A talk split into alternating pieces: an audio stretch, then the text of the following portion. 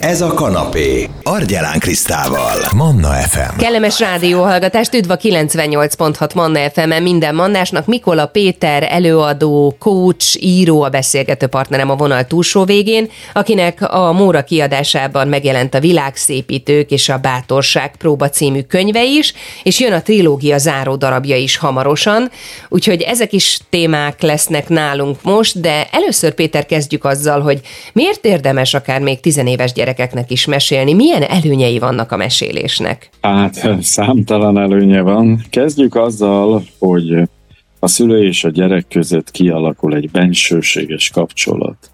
Egy igazi kötődés, amikor olyan összebújós a minőségi idő, és miközben a szülő mesél, a közben segíti a gyereknek az önépítését érdelmileg, szellemileg, azokkal a történetekkel, amit a gyerek elképzel, tehát miközben jó mesét mesél a szülő, a gyerek abból egy filmet csinál.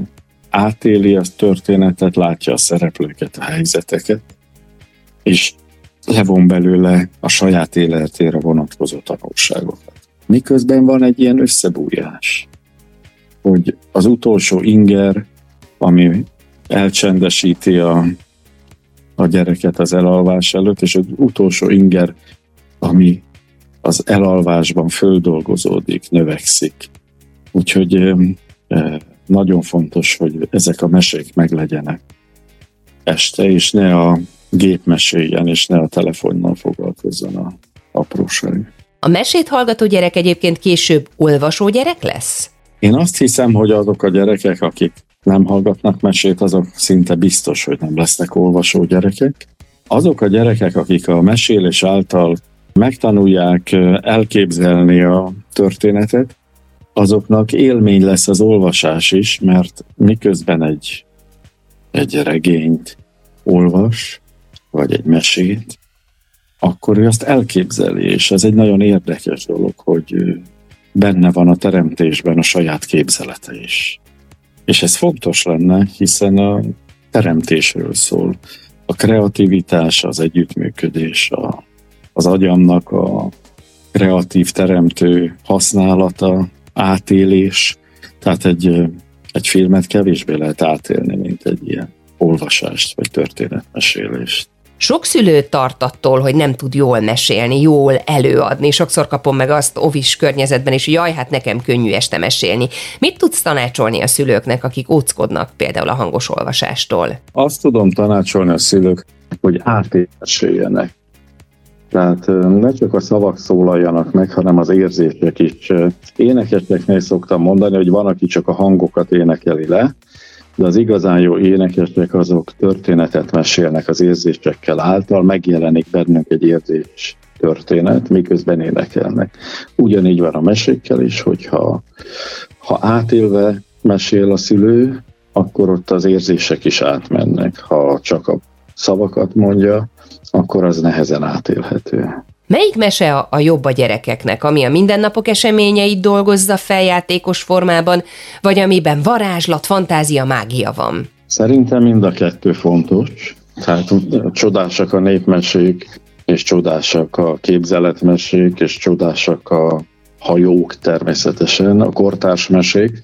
Ma már a gyerekek jobban a velük is megtörténhető mesékre hangolódnak, mert azonosulnak a szereplőkkel, és úgy érzik, hogy azok a szereplők ők is lehetnek. Talán még jobban, mintha a szegény legény vagy a királyfi vagy királylányról mesélnénk. És ha tud azonosulni a, a kortárs mesék szereplőivel, akkor az segít neki a dolgokat elhelyezni magában, a világ dolgait, konfliktusokat, félelmeket, olyan történéseket, amivel most ismerkedik a világból. Én a saját mesémben arra törekszem, hogy a játékosság és az átélés nyelvén eh, behúzzam a gyerekeket ilyen mindennapi helyzetekbe. Trencsényi László mondta a meséidről, hogy közérzett fényképek. Ja, nagyon megtisztelő Trencsényi László, amiket írt az orka mesékről.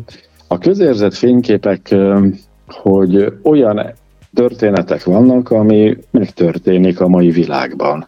Tehát kimennek a temetőbe a gyerekek a szülőkkel, és miközben ott állnak a dédi sírjánál, akkor meg akarják hívni a dédiéket először ebédre, aztán föl akarják hívni őket telefonon. Hát ez, ez egy teljesen életszerű történet. Vagy a, az új mesekönyvben írtam egy rossz szálom szelidítőt, ahol a gyerekek azt játszák, hogy elmesélik egymásnak a rossz álmaikat, és átírják őket jó álommá, tehát például a zuhanás nem félelmetes, mert alattad van egy trambulin, és fölpattansz. Vagy anya rendez egy szúnyogcsípés szépségverseny. Tehát az is előfordul, hogy a gyerekeket összecsípik a szúnyogok, és hogyan lehet ezt játékosan föloldani, vagy a, apa elmeséli az orkának a kérdésére, hogy arra születtünk a világra, hogy szépítsünk rajta. Mire mondja a két gyerek, hogy hát akkor úgy tudná szépíteni a világunkon, hogyha a bárszekrényből azt a mogyoros csokit elővennéd, örömet szereznél nekem, mi meg örömet szereznénk, vagy nekünk, mi meg örömet szereznénk neked, hogy boldogan megesszük azt a csokoládét. Tehát a, a mesék mindennapi helyzetekkel foglalkoznak, nagyon játékosan, sok rélekkel, együttműködéssel, ami egyfajta ilyen játékos mintát is ad a testvéreknek is, a, a családoknak is, meg a, az óvodás csoportoknak, vagy iskolás csoportoknak is. Nálad ugye nincsenek tabuk. Milyen mások szerint tabu témaként kezelt témákat dolgozol fel a történeteidben? Hozz egy-két példát nekünk. Igen, beszélünk például az első könyvben van a, a világszépítésben a születésről is egy mese, hogy két sejt úgy megölelte egymást, hogy már nem is tudtak szétválni, vagy a betegségről az a visszajelzés, hogy utána bátra mentek a gyerekek az orvoshoz, hogy megtámadta a szervezetedet a fekete sereg, és neked hőssé kell válni, hogy támogasd a fehér sereget, hogy legyőzzék a fekete sereget, ne kell a gyógyszert, meg pihenni kell. Sok az ilyen, nem minden nap beszél, olyan téma, amiről nem minden nap beszélünk. Például mondjuk ez, ez nem az, amiről sokat beszélünk, de van olyan is, hogy a gyerekek félnek a villámlástól. És akkor kitalálja apa, hogy, hogy Zorka az apa ölébe ül, Berci az anya ölébe, és meccselnek a villámok, hogy a jobboldali vagy a baloldali villámok lesznek, fognak győzni, és ott tudom 21-18-ra nyernek a baloldali villámok, és már a gyerekek nem a félelemmel foglalkoznak, hanem a, a játékkal. Tehát a játékkal meglettek szelidítve a félelmek. De, de van a, a, a hogy is mondjam, amikor a, a, a lányok alakítanak egy csoportot, mert kifigyelték, hogy Encinek soha nincs mosoly az arcán, és meglesik, egy nyomozó csoport meglesik, hogy mivel eteti Enci a szomorúságát. És ha elveszik a szomorúságnak az ételét, akkor nem lesz szomorú. Mindenféle dolgot kitalálnak, hogy hogy tudnák felvidámítani Encit. Hát erről se szokott se szólni. Manna, ez a kanapé, Argyelán Krisztával. F.